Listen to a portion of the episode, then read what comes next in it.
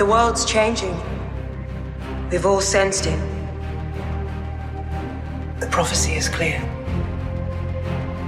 Our duty is to protect the girl and the boy, wherever they are. Something happened in this world.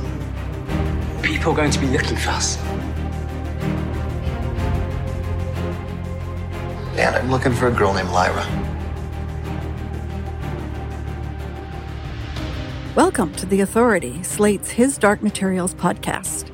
It's season two, episode six Malice. We're Slate's resident scholars of experimental theology.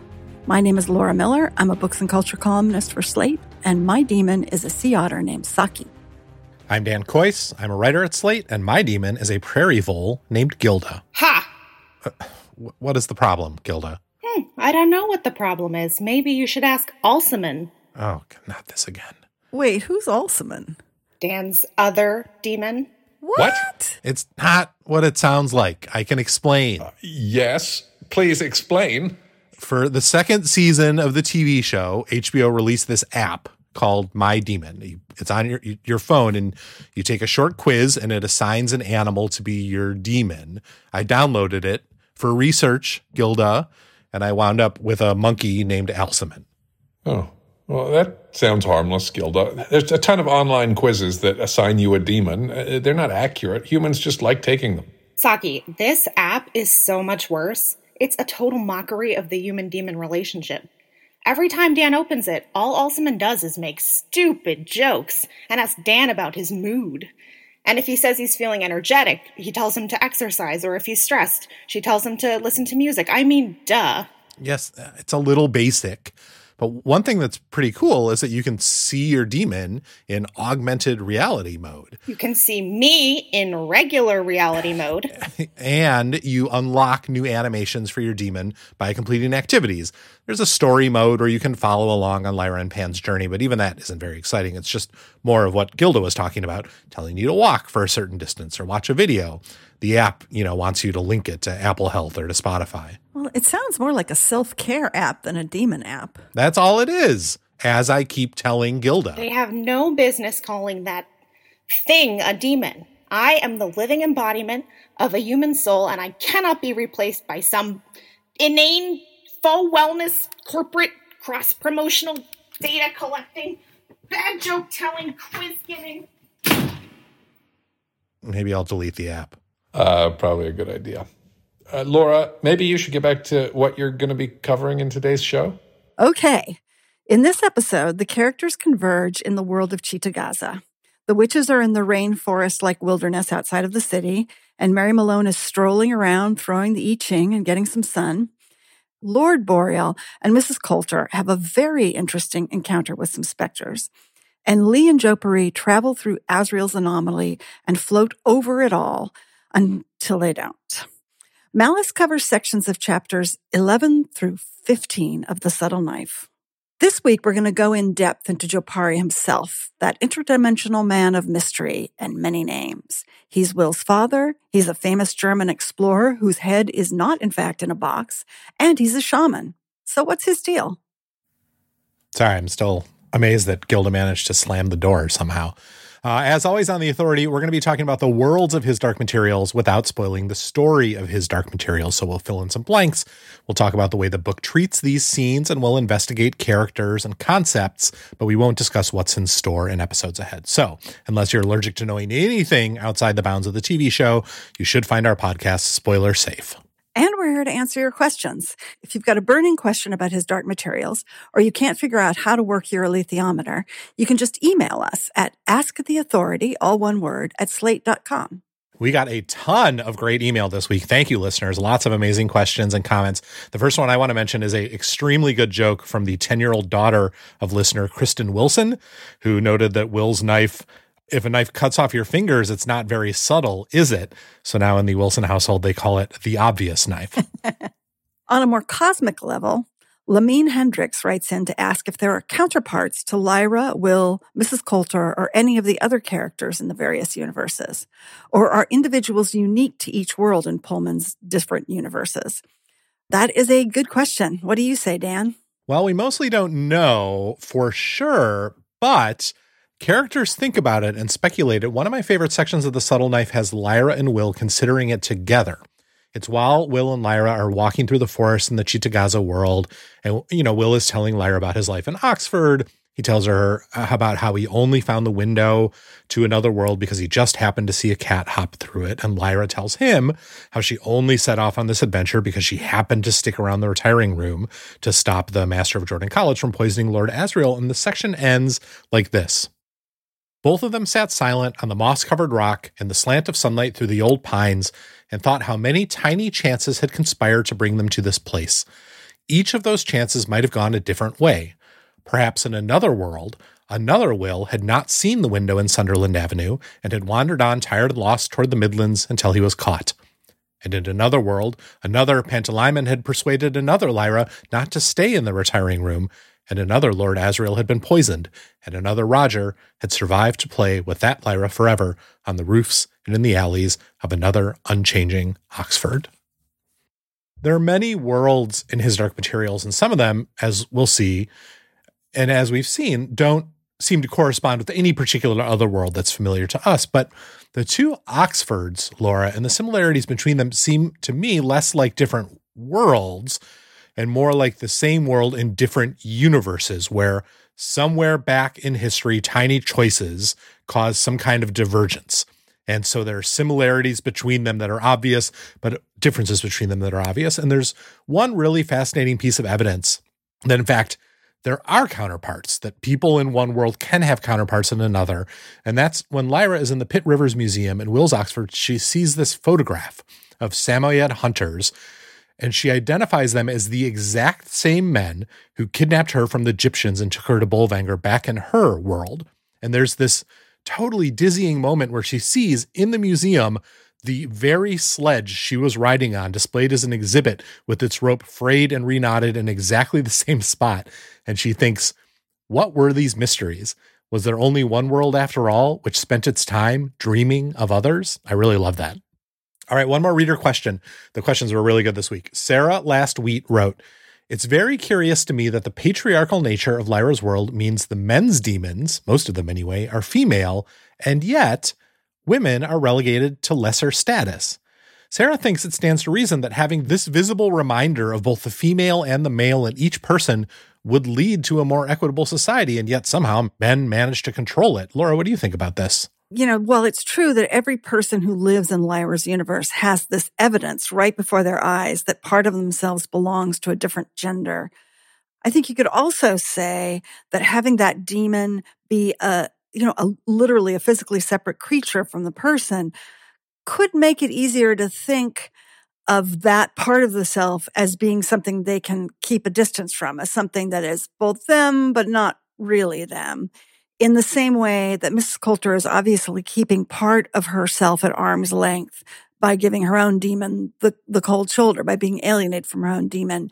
You can see the idea that maybe if the female part of you is a completely separate being, in a in a gender essentialist world, you become even more gender essentialist and think that the male part is focused within you. Yeah, you could just say, well, now all, everything that is possibly feminine has been subtracted from me and placed in this outside entity. And so I am purely, you know, one or the other. It's notable to me that Jopari is the only man we ever hear, I think, in anywhere in these books on the fact that his daemon is female and who finds it wondrous to discover that.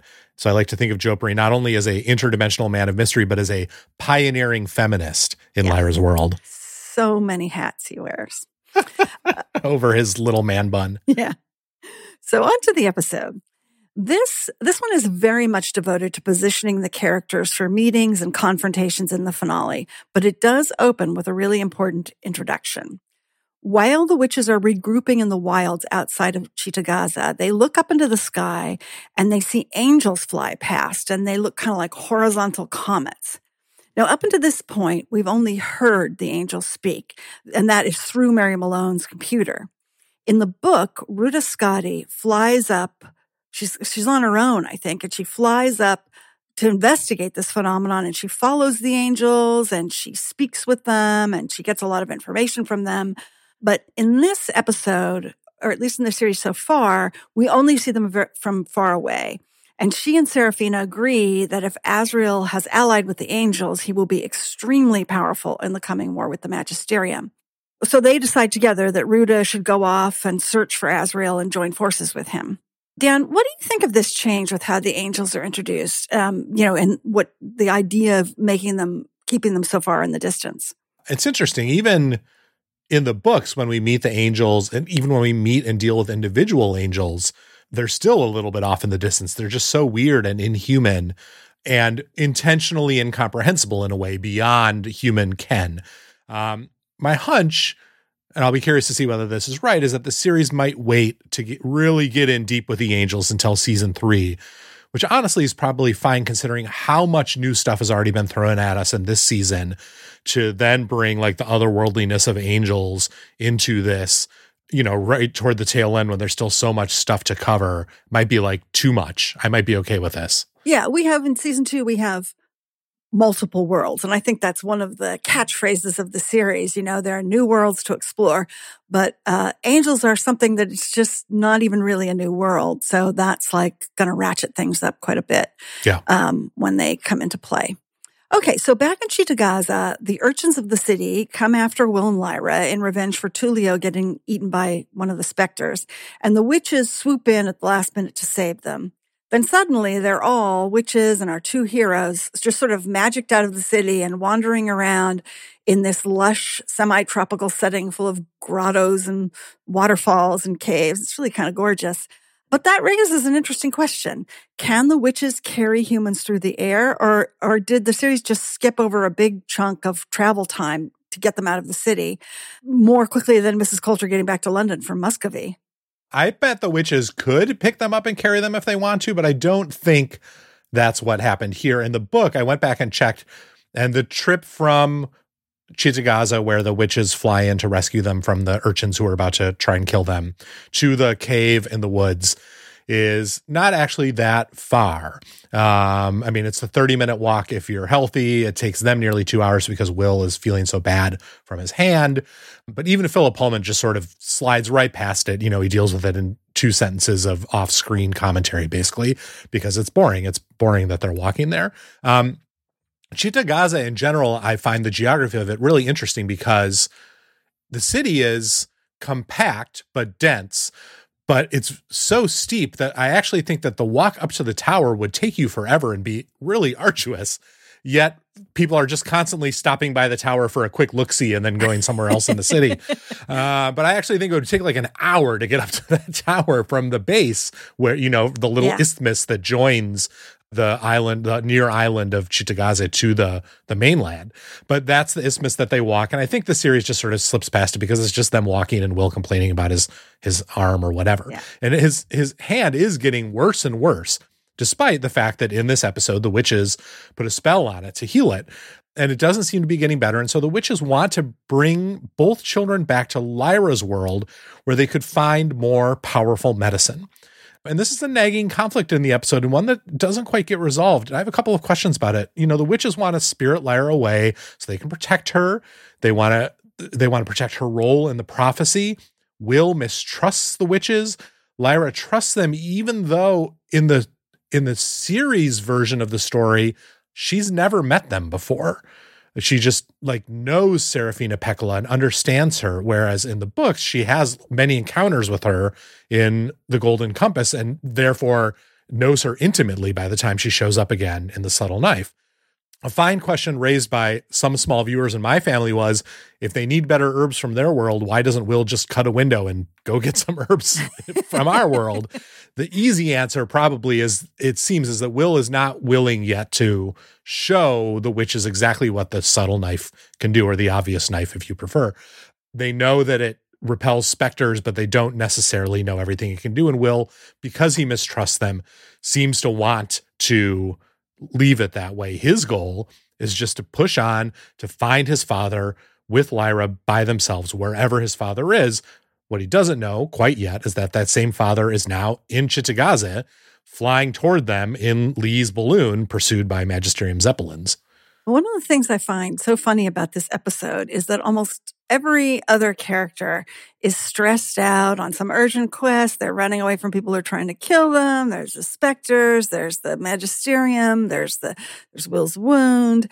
Um, Zeppelins but, chasing a balloon. Yeah, yeah. But Mary Malone is just meandering through Cittàgazze in her sneakers with a backpack like a tourist. And, you know, every so often, often she stops to throw the I Ching and she sits on the steps leafing through her, the book of changes, which makes her look even more like a tourist who's sort of paused in her sightseeing to browse through a copy of Let's Go Chita Gaza. the and, rough guide to Cittàgazze. yeah, the rough guide to Cittàgazze. and uh, she even, you know, there's even this moment where she, you know, goes out to the, the little beach and she stops to sit in the sun for a while just to bask a bit. And we get a brief glimpse of the angel wings over her head to remind us that they're protecting her from the specters. But I have to say that given how much time Mary has spent in that lab in rainy old England, I think she's entitled to soak up some sun, which is what her sister has been telling her for ages. It's nice. I think I sort of think of it as her academic sabbatical. Like academics are always supposed to get that every seven or eight years. Yeah. Some of them go to Florence. She goes to some place that's even better than Florence because no one's even discovered it yet. yeah. Um, while she's walking around Cittàgazze, she meets Paula and Angelica in this very surprising scene that is not in the books at all, in which the two little girls meet her, realize she's from another world, and then ask her for a hug because they're feeling so sad. And then Mary offers to take them up to the mountains to try and find their families. And it's very sweet. A little out of character for these urchins who we just seconds ago saw trying to kill Lyra and Will. Uh, and seeming incredibly evil and scary. Yeah. Right, right it is a good reminder that they're still little kids. What do you think it does for Mary to have her have this experience? I think that part of it is that Mary is just so, um, I mean, she's so decent that it would be a little bit weird for her to see these sort of orphaned urchins and, and not be concerned about their well being. I also think that it does stress, well, of course, the, the, the children, they seem really horrible, but the, the idea seems to be that the series is presenting is that one of the reasons they're so horrible is that they're so bereft. And yeah. um, as soon as they see this nice adult woman, all they want is to be mothered, you know? And um, Mary Malone, well, she doesn't actually have children herself, has obviously been positioned as the good mother for, you know, in opposition to Mrs. Coulter, the good mother for Lyra, the one who uh, listens to her and believes her and cares about what Lyra wants, as opposed to just trying to, you know, enfold her into her own plots, uh, the way Mrs. Coulter does. Yeah, like imagine if Angelica and Paula had found Mrs. Coulter in Cittàgazze instead, they'd be they'd be like murdering people in seconds. So true. Meanwhile, back at the magisterium, Cardinal MacPhail finally gets his alethiometer reading from Fra Pavel, who's been looking through his books. And uh, what he has wanted to know is what Mrs. Coulter is up to. What's she after? And the answer is that she's looking for Lyra. And that begs the question of why is Lyra so important? And what is this other name that the witches are talking about? Here's a clip where they go into it. The name is her destiny. It foretells she will be in the position of the one who brought about our downfall mother of us all, cause of all sin. What is the child's name? The alethiometer does not forecast. If it comes about that she is tempted by the serpent, then it is likely she will fall. Then dust and sin will triumph. The name, Fra Pavel. Speak the name. So that scene cuts away before Pavel can answer, a little bit coy his Dark Materials. At this point, I feel like most viewers must have figured out the name, but the series is still not ready to divulge it. I'm sure it will happen soon. Later on, we see MacPhail uh, giving a speech to his hench Fraz, announcing that Lyra will be the first person to make a sacrifice in the name of the authority. Which, when I heard it, made me realize, oh, that makes her a little Jesusy. That's a that places her in the role in the magisterium's theology that Jesus occupies in Christian theology. And it reminds me that in this world, there, right, there is no Jesus. Like the the Christianish church doesn't have a Jesus figure. We know there's an Old Testament. We hear Asriel reading from their book of Genesis, but is there like a New Testament? Well, it's it's true. It's a really this is a really murky issue. It's true that Christian theology and specifically Jesus Christ himself make I'm thinking no no appearance that I can recall at all in the trilogy. And some Christian and particularly Catholic critics of the series have complained about this. It should be noted that magisterium is a word that the Catholic Church uses for itself um, sometimes. But it seems to me that Pullman just doesn't really want to get into the specifics of the religion itself. He's mostly interested in the church, the magisterium as a worldly authority, and the way that it justifies its abuse of power for otherworldly reasons that we, the audience, mostly recognize as pretexts in, at least in some cases. So some of the officials of the magisterium do seem to believe sincerely in some sort of creed of atonement or whatever. Um, we see Fra MacPhail, you know, burning his hand after ordering the attacks on the witches. But I think the ultimate goal really of the organization, even if it's using these, you know, even if there are these individual interventions happening against the idea of sin, is that it, the ultimate purpose of it all is the supremacy and power of the church. And I don't think that Pullman thinks that the specifics of any particular theology is that important if the behavior of the people who are running the institutional religion is basically the same, which is power seeking and thought squelching. So now at this point, we come to one of the more striking moments in this episode. We've seen Mrs. Coulter and Lord Boreal enter Cittàgazze through the window that Will discovered. And they're looking around the city for Lyra in, uh, you know, much more nervously than Mary Malone is. And Mrs. Coulter sees one of the zombie like adult victims of the specters. And instead of being horrified, she just seems kind of intrigued and fascinated. And then finally, a specter appears down at the other end of the street, and Boreal slowly backs into a storefront and closes the door and locks it behind him, which suggests that he's not actually that concerned about Mrs. Coulter. But instead of her being gobbled up while he escapes, she seems completely unafraid. And she's somehow able to keep the specters from attacking her. In fact, she seems able to control them. How does she do it? It's pretty amazing power, and it it clearly shocks Boreal. That moment of him withdrawing into the cafe and leaving her in the plaza is a, one of the great moments of comedy in this episode. A little bit later, we see her sitting at a bistro table with Boreal, and they're celebrating this kind of alliance she has created with the Spectres. And she explains why she believes she has made this connection to them. Let's listen. Tell me something. I will tell you anything you like. How do you control them? Well, they consume what makes us human, so I just hid that from them. I suppress myself. So this totally thrills Boreal, who thinks the two of them are going to become like the power couple of the multiverse, with her as the Spectre Whisperer and him, the bearer of the subtle knife. Uh, and he tells Mrs. Coulter that, uh, you know, now that he comes to think of it, she is his equal in every way. but not so fast, Boreal. You burnt. this place, the window, all the things you've kept from me. It would have been so much easier if you told me about Lyra when you first had her. You did so much for me, don't think I don't know that. But your ambitions were small, they would have always ended here. Boreal, I don't need you. You would only hold me back.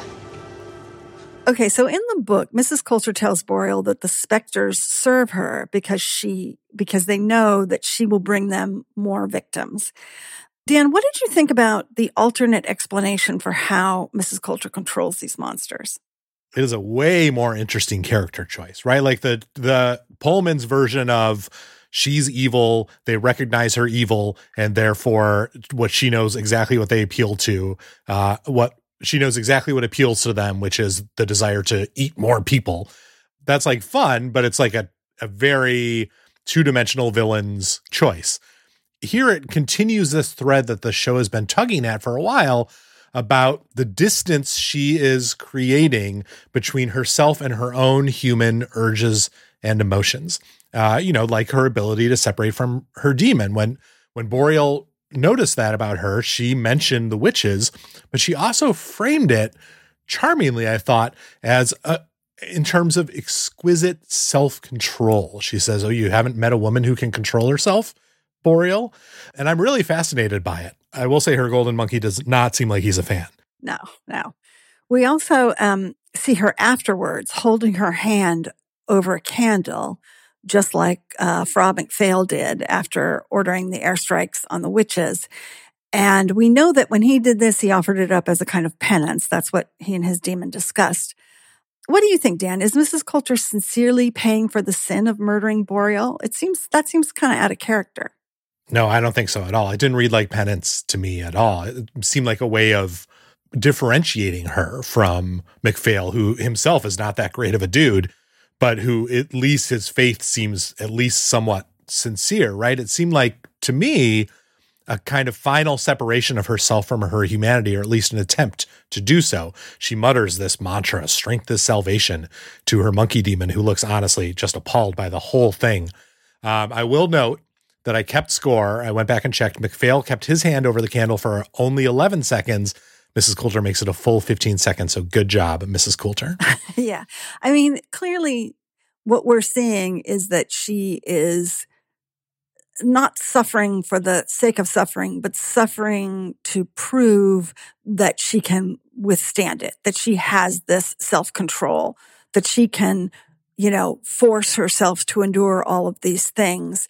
And in that, she will be saved, uh, which is, I think, probably, you know, the, the, the big error of her life is that she was confronted with all of these um, challenges and injustices. And her response was to simply sort of crush her own feelings about it. Right. To put herself through hell in order to excel in the worlds in which she's been right. forced to travel. Right. To show that she can she can take it. So in this episode, we also get a little bit more from Jopari, aka John Parry, aka Stanislaus Grumman, aka the hot shaman, about why he has summoned Lee to take him to the knife bearer. Let's listen. So we find the bearer of the subtle knife, and what then? We tell him what his task is. And that task includes protecting Lyra. It will protect us all. So we've got that. But honestly, even by the very end of this episode, all we really know about Jopari is that he loves being enigmatic and that he's told Lee he needs to bring the knife bearer to Asriel in order to create a world where his son can think freely. So in this episode, let's take a closer look at Jopari. Laura, what do we know about this royal marine, this shaman, this man of many names? Well, most of what we know from the books comes from Will's memories of what his mother has told him about his father, which are this uh, highly romanticized accounts. And then this packet of letters that John Parry sent home from his final expedition, the very letters that the pale-faced man and the other authorities from our world were ransacking Will's home and terrorizing his mother to try to get their hands on. And in the books, we re- we get long excerpts from these yeah. letters in John Parry's voice, which are like big, interesting information dumps. Right. Yes. And Will sits um, in Cittàgazze reading them. I, we we get a little scene of him doing that in the series because he he's been told that by his mother that he's going to take on his father's mantle and he is obsessed with the idea that he is going to carry on for his father. So those letters do in fact contain the exact coordinates in our world for the window that John Parry found into Cittàgazze. The letters also reveal that he was looking for an anomaly in Alaska after hearing rumors about it, although the public explanation for his expedition was that they were searching for evidence of early human settlements in that area. So then during a blizzard on this expedition, he and some members of his party accidentally passed through the anomaly into Cittàgazze. He was the only member of that group to survive the specters long enough to find a window into Lyra's world, and that's where he's been living all this time. We don't get a lot of details in the series about how John Parry got his daemon, Sayan Kötör. She's an osprey. But according to the books, interestingly, it didn't just like happen the second he walked into Lyra's world. It wasn't like he stepped through the window and poof, he had a daemon simply by virtue of being there. It happened after work. He became a student of a man named Ivan Tilshin. Tilchin. Not sure. Not a character in the series. A shaman who belonged to a Tartar tribe called the Yenisei Pakhtars. They seem roughly equivalent to like Central Asian people in our world. Parry says that uh, Ivan Tilchin taught him about the spirit world. And I'm really interested in the notion that that just as it requires a kind of ordeal to learn to separate from your daemon, like the trial the witches put themselves through, it requires study and a connection to the spirit world to discover your daemon if you weren't born with one. Yeah, that's an interesting and fascinating point. We don't know a lot about shamans and Pullman's fictional world. They have some of the powers of witches. Unlike witches, they're born human. They can't fly, but as Parry Riley puts it to Lee, he needed to fly, so he summoned Lee, who's got a balloon. We also see that, like witches, Parry can control the weather. He can summon flocks of birds to attack the Magisterium's aircraft. In the book, The Subtle Knife, he even can control specters. He sends one up to kill the pilot of one of the Zeppelins. It's quite a terrible scene. The show doesn't have him do that, but nevertheless, the combination of what we see in this episode of the show and what we know from the books about Joe Parry's abilities, it makes a connection between John Parry and Mrs. Coulter, one that I think the show is kind of tentatively exploring through Andrew Scott's performance. I think there is something a little bit inhuman about John Parry, right? He's very emotionally detached. He loves giving these enigmatic answers while doing mysterious things. He seems a little bit above the world. He's under the impression that his man bun looks great when actually it looks stupid. I mean, he has magical powers, and he's also been a scholar of experimental theology under the name of Stanislaus Grumman in Europe. In fact, he was for a while a student at Jordan College. He published an important paper on the properties of the magnetic poles. Once again, demonstrating the sexism of Lyra's world, he just waltzes into the world and publishes a paper. Poor Mrs. Coulter lives there her whole life and doesn't get to. Most of these activities were part of his long effort to get back to his own world. So while he, you know, he is sort of otherworldly, I think he kind of got there trying to get back to, to his family.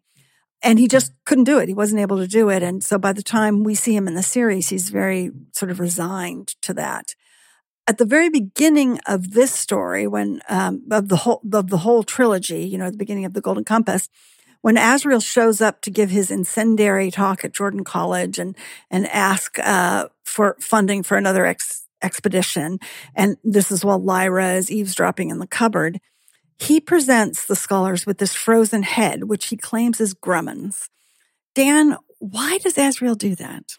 I'm not exactly sure. He kn- he knows it's not Grumman's. Like for a long time, my assumption was just, you know, some Tartars gave him a head and said it was Grumman's, which is basically how he explains it to the scholars. But it's clear that Asriel and John Parry are in cahoots. In fact, I would sort of describe him as like the only real human ally that Asriel ever has. Asriel mostly keeps to himself. He even abandons faithful servant Thorold to the magisterium, but he has this long-standing, very complicated plan going with Parry that it seems like for some reason included faking Stanislaus Grumman's death. Maybe it was because the magisterium, as we saw in that scene with Lee in the observatory, views Grumman as a heretic. Maybe they were after him, so faking his death might throw them off his trail. Maybe it was to convince the scholars at Jordan of the seriousness of Asriel's purpose by showing them that one of their students, a star student, had been killed in the research of all this stuff. Yeah, he definitely seems to think that this murder or whatever it is will convince the scholars that they need to support the expedition. Right. The reveal is a bit everyone like is oh Stanislaus yeah. Um, so, but the severed head was not John Parry's severed head. It's right there on his very attractive shoulders, but it's shared with his actual head one property, which is it had been trepanned. That is, it, it, it had had a hole drilled into the skull while the owner of the skull, whoever he was, was still alive. That's a custom in these books of both the Tartars and the Skraelings that was supposed to make it easier for them to communicate with the spirit world, or to think of it another way, to travel between worlds. It's also a real practice in this world that goes back to prehistoric times, and notably, John Parry, living person, also had this done as part of his education as a shaman around the time he discovered his daemon.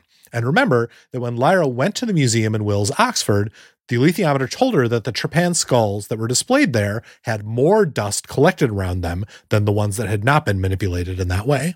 So while the, you know, the in our world, the ancient practice of, of trepanning is uh, was sometimes sort of seen as a like a medical thing or to let bad spirits out of the head of people who are maybe mentally ill.